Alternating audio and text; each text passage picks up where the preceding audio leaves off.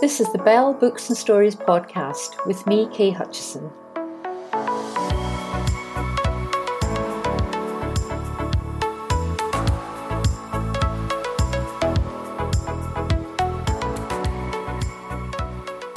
Welcome, you're listening to the Bell Media podcast. This is Kay Hutchison with Books and Stories, where I take a look at some great books and the stories behind the books. In today's discussion, I meet two special guests who are leaders in their own quite different fields. Dr. Dina Glouberman, psychotherapist, psychologist, creator of the idyllic holiday centre on the Greek island of Skyros, and herself an expert in how to improve your life.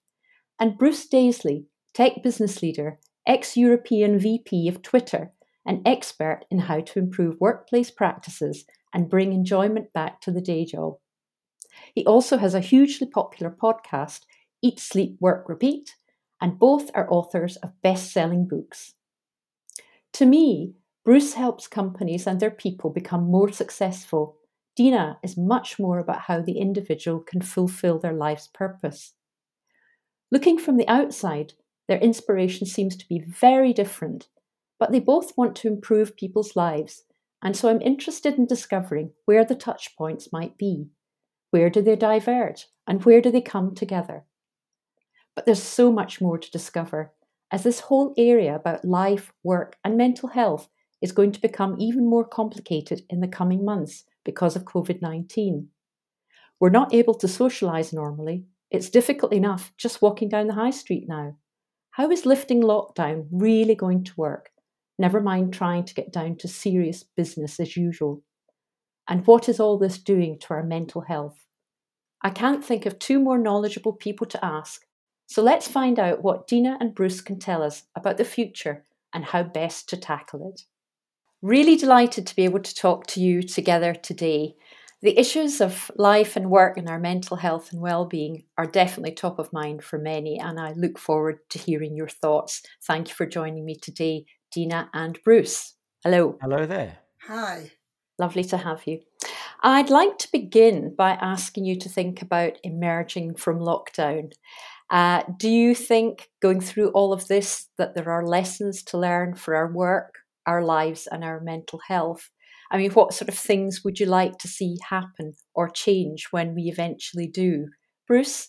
You got some thoughts there? Yeah, I mean, I am fascinated with the idea of emerging from lockdown because, um, firstly, you know, I, th- I, think it's going to be increasingly clear to a lot of us that there's going to be little returns to this, and normality is unlikely to return in in any genuine form. You know, conferences are gone, sporting events, the, you know, forget about finishing the Premier League. It's a question of when they'll be able to start next season. Uh, so normalcy's gone. But the really critical thing is what's happened in the meantime. And while we were all um, worried about our parents and in sort of existential dread. Uh, office culture, as we understand it, has been completely obliterated. Let me give you some evidence behind that. So, the uh, the chief exec of Morgan Stanley, he says he's done a personal 180. It's clear to him that an office footprint is no longer required.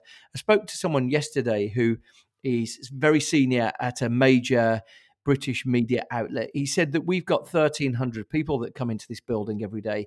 In the last eight weeks, we've had 30, and the product hasn't changed one jot. Uh-huh. And all of these things are going to contribute to the very fact that this, uh, something has taken place in the world of work, and we've realized that technology is such now that whether we like it or not, and whether we harper back to an era when maybe we we witnessed a certain sort of office communication. But we're we're in an era now where finance directors of every firm across the country and, and across the world are going to be thinking, right, we're on the verge of the biggest financial collapse and, and depression that any of us will see in our lifetime. We need to find money, and that lease that we're about to sign so, suddenly seems to be a touch too generous. WeWork have said that 80% of their their clients globally paid their rent in April. And I suspect that that number's only going to decline. There was another stat that I saw yeah. yesterday that Google were on the verge of signing a 2 million square foot lease in the uh, in in Silicon Valley, and they put the the hold on that because they, they've already announced they're not asking their workers to go back for the whole of this year. Twitter have announced that they're not asking their workers to go back ever. I know that's really strange, isn't it? The the idea that they've they've made this decision now um, for the future is quite incredible. I mean, think back a few months, we'd never have thought this would happen. Yeah, and and I think you know we're witnessing in front of our very eyes a a complete collapse of work culture that we knew it, and the question then becomes not will life change, but at what stage do you realize the world has has transformed?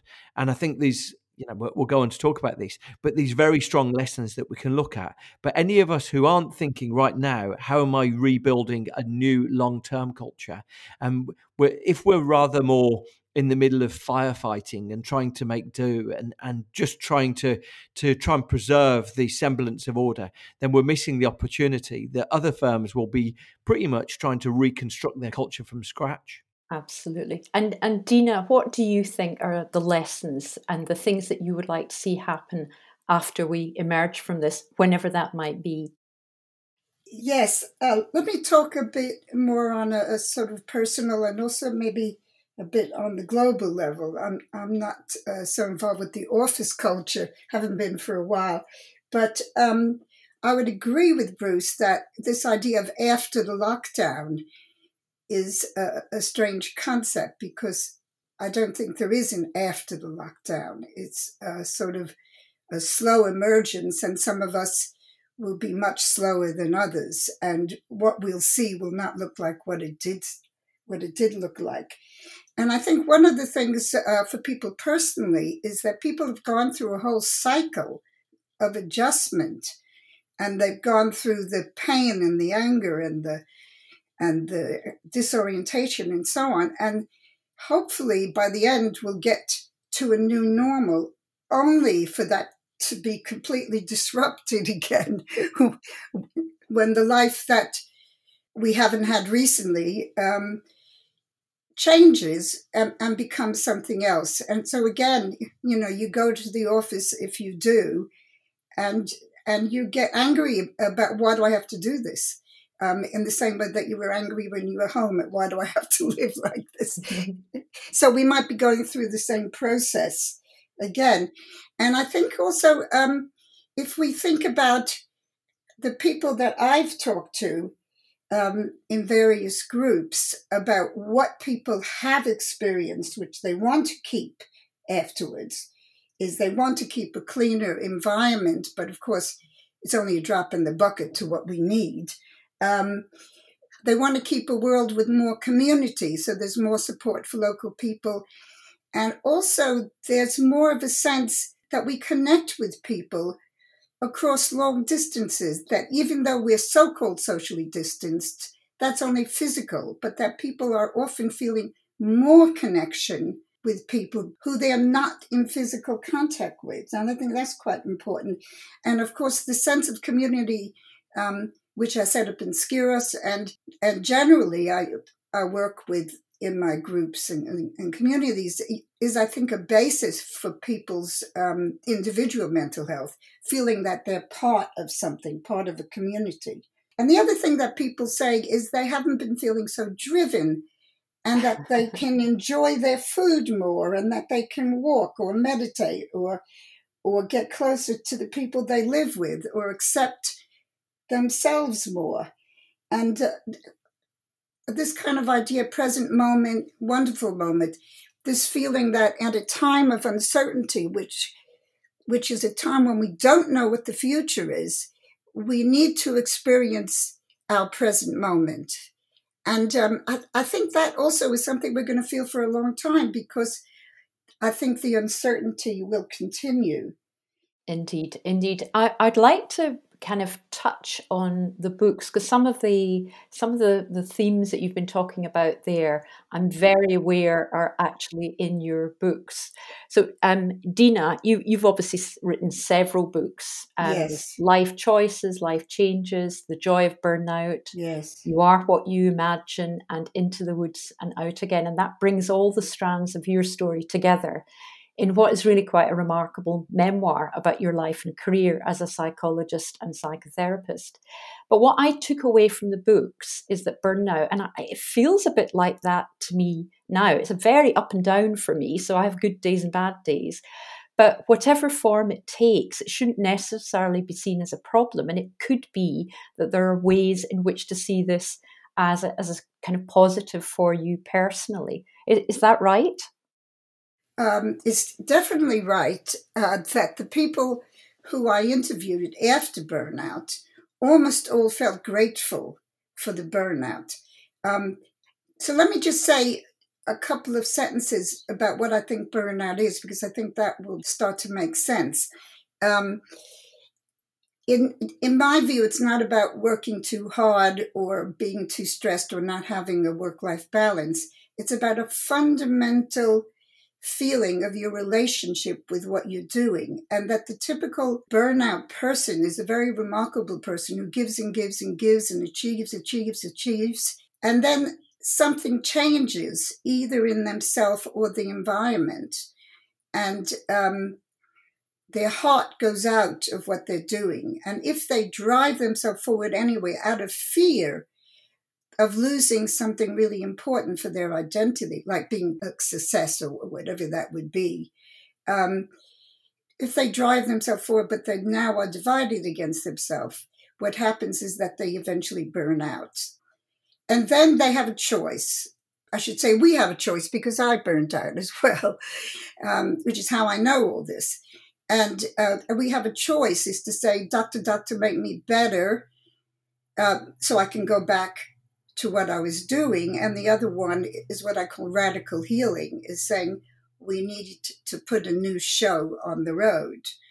And to do that, I say this little mantra stop, give up hope, give up hope that anything you thought was more important than life itself is going to happen, and keep the faith you'll still be okay. Dina, yeah. can I just bring in Bruce there? Because sure. one of the things that I'm thinking when I'm listening to you describing burnout, because uh, as you know, I had that as well, but I very much see myself. I mean, Bruce, I absolutely love your book, The Joy of Work. It's a great business book. I, I see it as a kind of self help book. It's funny, it's upbeat, and not at all preachy, and full of really well researched ideas. And and you're you're very buzzy and full of energy.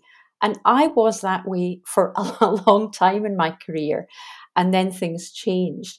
But I was wondering if you could tell us what it was that made you want to write the book in the first place. Was your experience of work the catalyst, or is it just that you have so much to say as a person? Uh, it's a degree of all of those things, really. So I was witnessing in people around me. I, I worked in a series of jobs. And I think, you know, what one of the interesting things is that they used to say that half of all American chief execs had had once worked in McDonald's. That they're almost, you know, we all had this grounding, doing service work, and actually sort of these these immense um, satisfaction that comes from doing service work well. And it's a good grounding for sort of learning about the uh, the dynamics of human interaction. And, and I did plenty of jobs in those organizations. And the thing that always struck me was it was really clear when I joined a new restaurant or a new a new place I was working at. It was sort of almost tangible that within three or four hours, I knew how much fun I was going to have there. Really interesting. And so I found myself um, maybe thinking like everyone that when I had the opportunity to join first Google and then Twitter, that maybe these companies had all of the answers on workplace culture and making work more satisfying, rewarding, stimulating, creative. And the thing that I was confronted with is that they have no more of the answers than any other workplace. so, yes. so look, one way or the other, sort of through self education, I actually, with a team of wonderful people, we fashioned a really wonderful culture at Twitter and at YouTube. Actually, the culture was quite famous that I created at YouTube, and um, we we fashioned a really good culture in both places. And then about three or four years ago, a combination of events, but mainly things that I chose to do, um, that probably I thought were the right things to do in the in the when confronting a crisis. The culture took a turn for the worse, and and I immediately thought to myself, right, I want something that's instructional. I want a guidebook. I, I almost want a cookery book. I want a cookbook that's going to tell me what actions I need to take. You know, a cup of flour, a pinch of this. I want to know specifically what actions I can take. and uh, I could find no such thing. But what I did discover that is that when you immerse yourself in psychology and and organizational behavior and all manner of of um, fields, there's there's no shortage of work done into how we can make work better. And just so little of the evidence reaches anyone in any sort of uh, role in work. And so that became my driving factor. I was like, I was determined to firstly unearth what the truth was about some of the things that we were doing and then to some extent try and popularize it and you know if, if anyone doesn't necessarily want to um, d- delve into to buying a book. Most of the stuff is on my website eatsleepworkrepeat.com you can see most of the interviews are conducted are there and and uh, a lot of the work i've done is there. So you know if anyone does have an interest i i feel very resolutely that we need to try and arm not just bosses, but everyone who participates in work with the information how to make work better. Yeah, I think what's really nice about your book as well is that at the end of each chapter you have a little summary of things that you could you could try. And I say it's not sort of saying, "Oh, you should do this." It's like these are the sorts of things that you might want to try. I mean, I'm I'm absolutely fascinated by your bad boss helpline, which is hilarious because uh, it's mainly hilarious because you think, "Oh, you can't possibly do that. You can't possibly clype, which is a Scottish word for tell on your your bad boss." But of course, the whole point is that the, the bad boss gets delivered a copy of your book, yeah. which is just which is just really a really sweet ending, which I love very much. But you you also talk about many methods like silent meetings and uh, quietness, and then you do talk about the importance of meditation if that works for you as well. So I actually think that it's quite it's quite a rounded um, and sort of holistic approach in that book. But um, I, guess I'm sort of thinking to myself, were you also, though, wanting to change your career? Because I, I, I get the impression that you were so driven by uh, the ideas of work that you actually wanted to leave and, and talk about it and do podcasts about it and write about it and talk about it. Yeah, I mean, not consciously. So I started the podcast um, about three or three and a half years ago, and you know, I, have only just recently left Twitter, so there was there was definitely no master plan. Specifically, when I started the podcast, it was sort of an act of subversion because I um, I wanted to fix the culture. I believe that some things were slightly out of my control. Whether you know you, are part of a big organization, you need to defer to some overall decisions. And I, I felt that if I could evidence what I was doing, then um, then it would make it easier for me to build something that was a bit more coherent and and uh, and a bit more cohesive, actually. And so it, it was sort of. It, an act there. And and largely what's happened since is that you know it became sort of number one bestseller. It was the the best selling business hardback last year in the UK, and because it sort of developed uh, a bit of momentum, I've sort of found myself you know exploring more avenues and being more interested. But um, you know, I remain now as inadequate in having a life plan as I ever had when I was 16 or 17. Yeah, indeed. Dina, can I just ask you, because I think one of the things that so, so many uh, people, my, my business partner in, in our little publishing company called me this morning and said, Look, I just had this random conversation with a friend yesterday. And I said that you were doing uh, an interview with, with uh, Dina Glouberman. And he immediately said, Oh, I went to Skyros, it changed my life. And, and I, I know it's changed many people's life. I know Jimmy Carr ended up change, changing his career to become a stand up after just one trip. Can you tell us what is Skyros? Why do people love going to Greek island? And why do so many people change their life and approach after that? I, I went there and I can tell you, it, it really is a wonderful experience. But but tell us something about it, Dina, because you set it all up in the first place. Okay, thank you. Yeah, we set it up in 1979, which uh, sounds like wow. ancient history. it is over 40 years ago. And um, I think at the time it was a really a kind of a courageous and rather remarkable thing because we were at the forefront of the of the culture about what you do on holidays and about uh, alternative things in general. And what we wanted to do is to set up a world that heals, basically, a temporary world. And, and the thing about holidays is they are perfect for temporary worlds because people go away for their holiday and anything magical can happen in that time. And so um, it included all the ingredients that we thought that you needed to restore yourself to yourself. So can you can you list those? Because for me, I did yoga, creative writing. Um, there were lots of holistic treatments, um, but there was also an element of, of psychology that kind of came naturally with the community. Yes. So the elements um, are firstly that it's in a beautiful place on a Greek island, and Greek islands are always magical. but um, and Skyros is is is was and still is a very unspoiled place, so you can feel the ancient quality of it. So that's first. Second is the community. It's probably the most important thing about Skyros is that from the minute you get there, we are working to create a different kind of environment. I think it's a bit like Bruce was doing in his work environments. Um, I, am sure he did it quite differently, but in from the first day, we're creating a new culture so that people can end up being in a community where they feel. And our little slogan is they can be themselves in the presence of another. And so it's a really, it's a, place where you can be authentically yourself. People don't necessarily even know what work you do, how old you are, or all the normal status things. Third, as you say, are all the courses, and they range from psychology to windsurfing to meditation to yoga to mosaics to writing. We have um, a writer's lab, and, and many famous people uh, have come there. And you mentioned once uh, Sue Townsend, who was a friend of mine. And Sue loved it because she could be herself there, and people didn't just relate to her as um, a famous person. She told me how she systematically defamous herself which she wasn't that successful at, but she did it so that she can walk in the street and people wouldn't recognize her and make a, a big fuss out of her. Uh, so, um, and but but as you say, almost everybody I know who's been to Skyros, and I know an awful lot, and I meet them all over the world, they always say to me, Skyros was the best holiday I ever had, and it was a turning point in my life.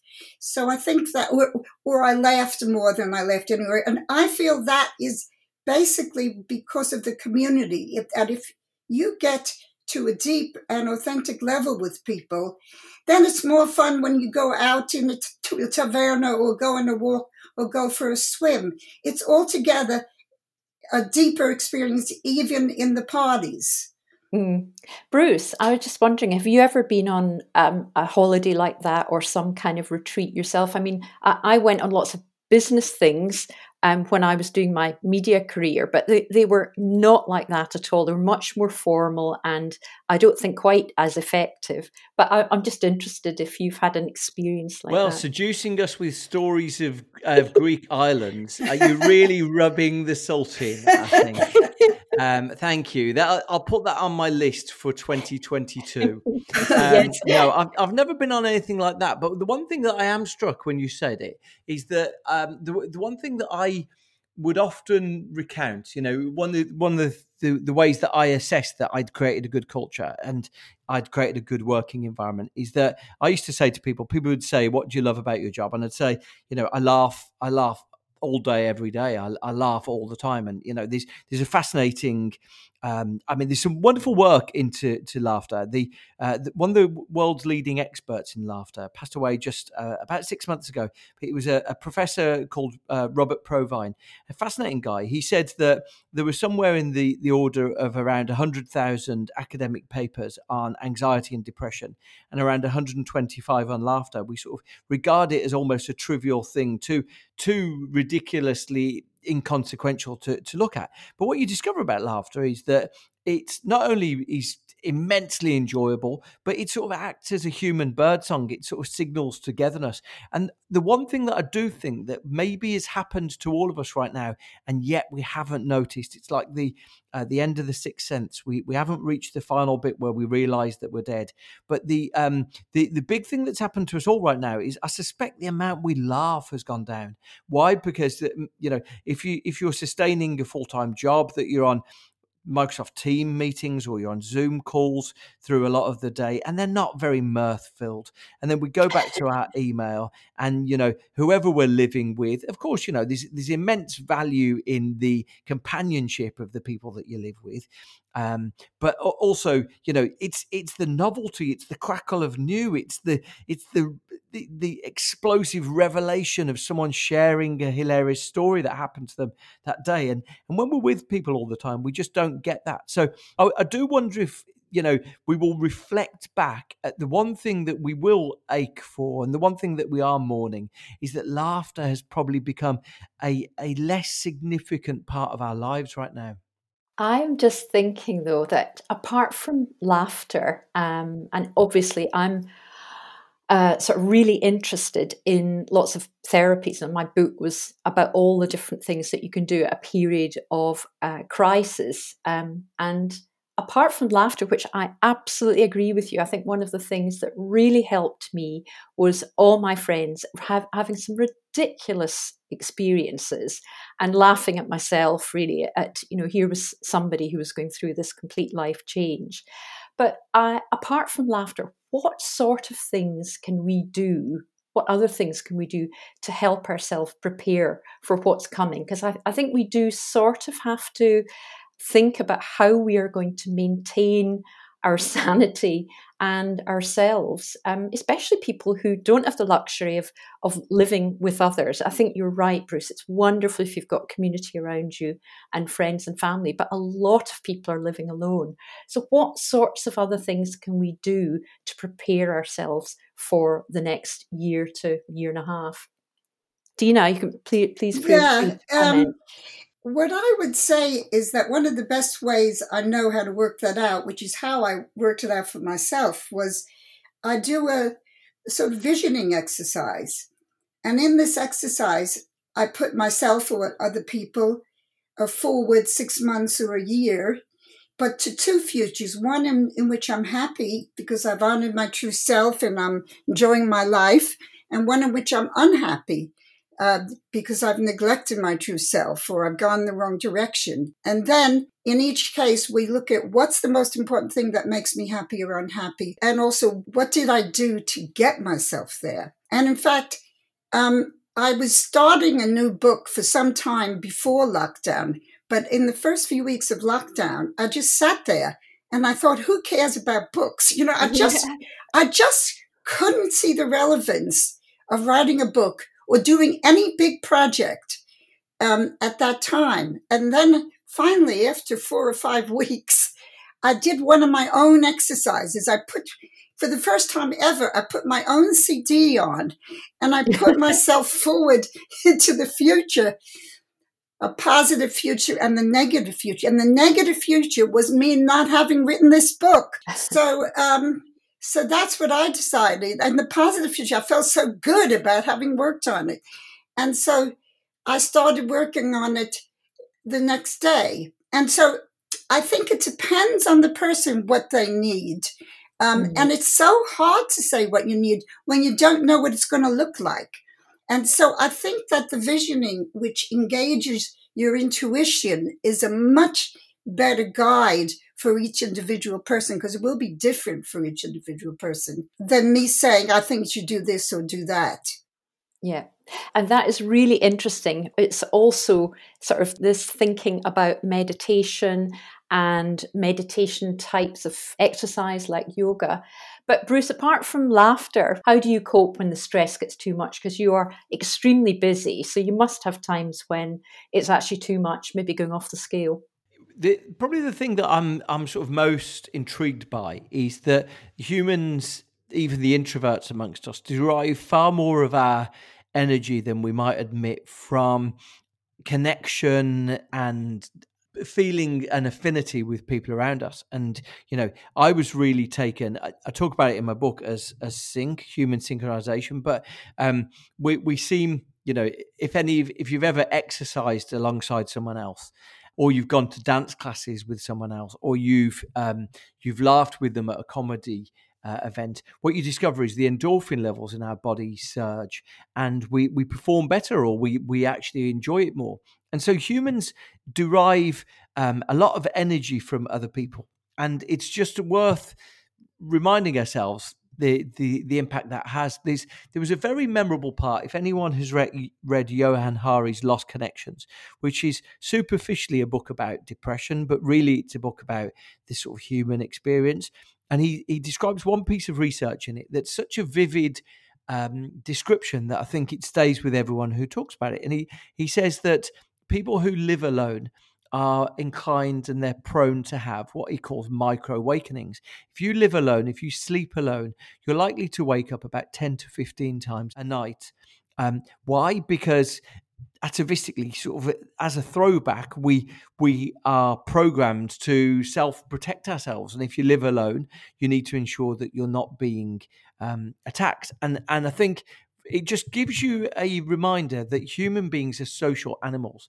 And so, right now, anything that affords you that degree of sociability can be immensely powerful. So, you know, I'm not a big mindfulness person myself, but I know that people get a lot from it. But right now, adding more solitude uh, might not be the, the first thing that I would reach for.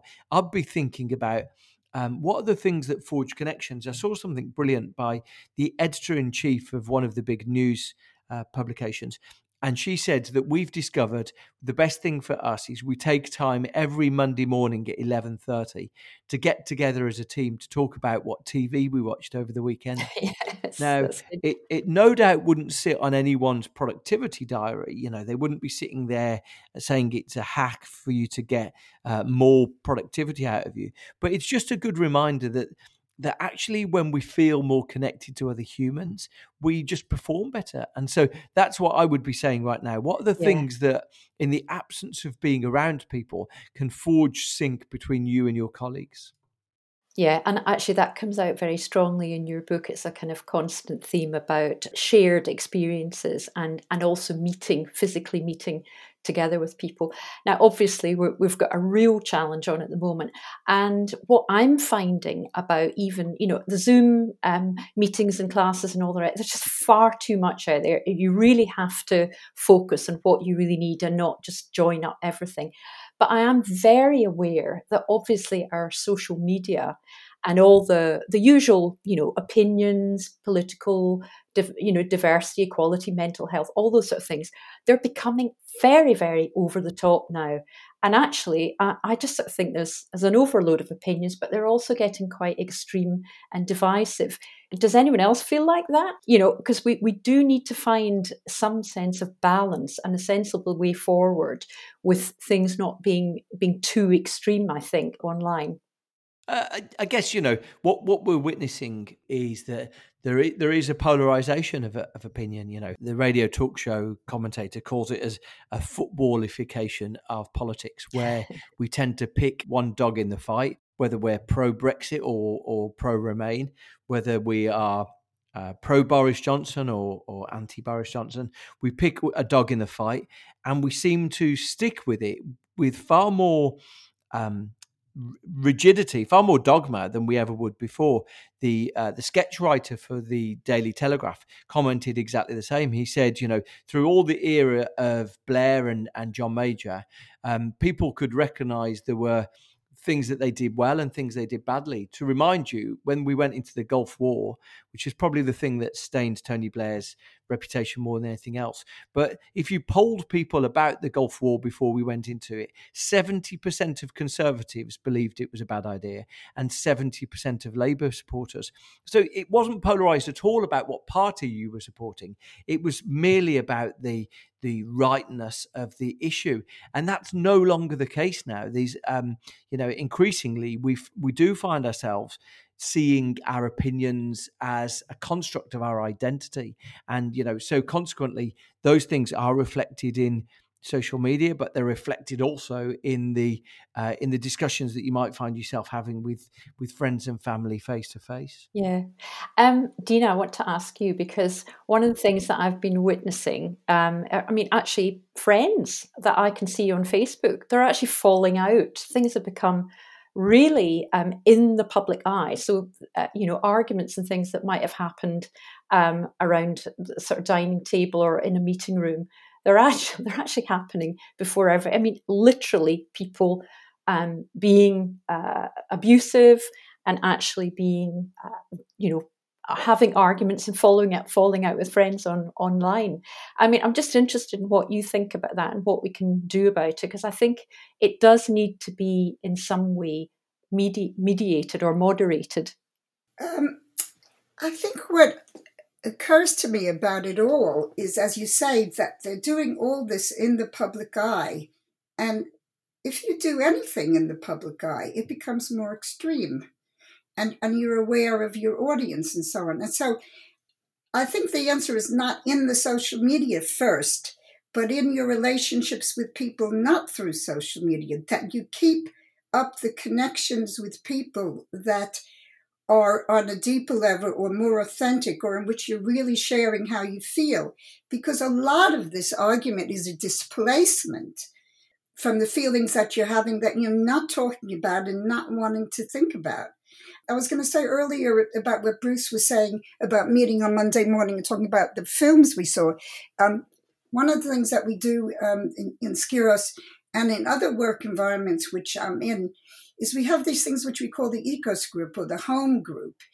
And so, even in a work meeting, the first thing is you go around and you may spend a minute saying where you're at. And then what happens is that you can download a bit of, of what's happened um, on the way to the meeting, for example. And then it doesn't become part of the agitated conversation in the meeting. Then people have said what they need to say, they've been listened to, they've been acknowledged, and they can go on and talk about other things. So it's really important that we don't think our social life is being met by social media because it isn't. That's really interesting. I, I wonder if it's if actually everything's been fueled by this constant underlying anxiety that we're all feeling about the, about the unknown and know, fear of what might happen before it happens. Um, and actually, just that that story about friends of mine falling out. I mean, actually, what they decided to do was have a, a proper call online, a video yeah. call, and sort it out. So it's just like everything that's normally behind doors is actually really out in the yeah. open, and it's it's quite amazing to see at this time. Can I just say something? Um, I don't think the anxiety is only about the future. It's also about the present. We're in a situation we've never experienced before, and and that makes people anxious. Yeah, and some of some of us more than others. I was just thinking, Bruce, about you know this fact that oh, it will be fine, we can all work from home, but actually, not all of us can work from home. It, it's it's only a, a percentage of of the population, isn't it? Well, resolutely, and and you know it's it's economically stratified. It's I was on a sort of seminar last week, and a business school professor said, "Well, you know, as we're into week six, week seven of the lockdown, I think all of us have got our home offices sorted."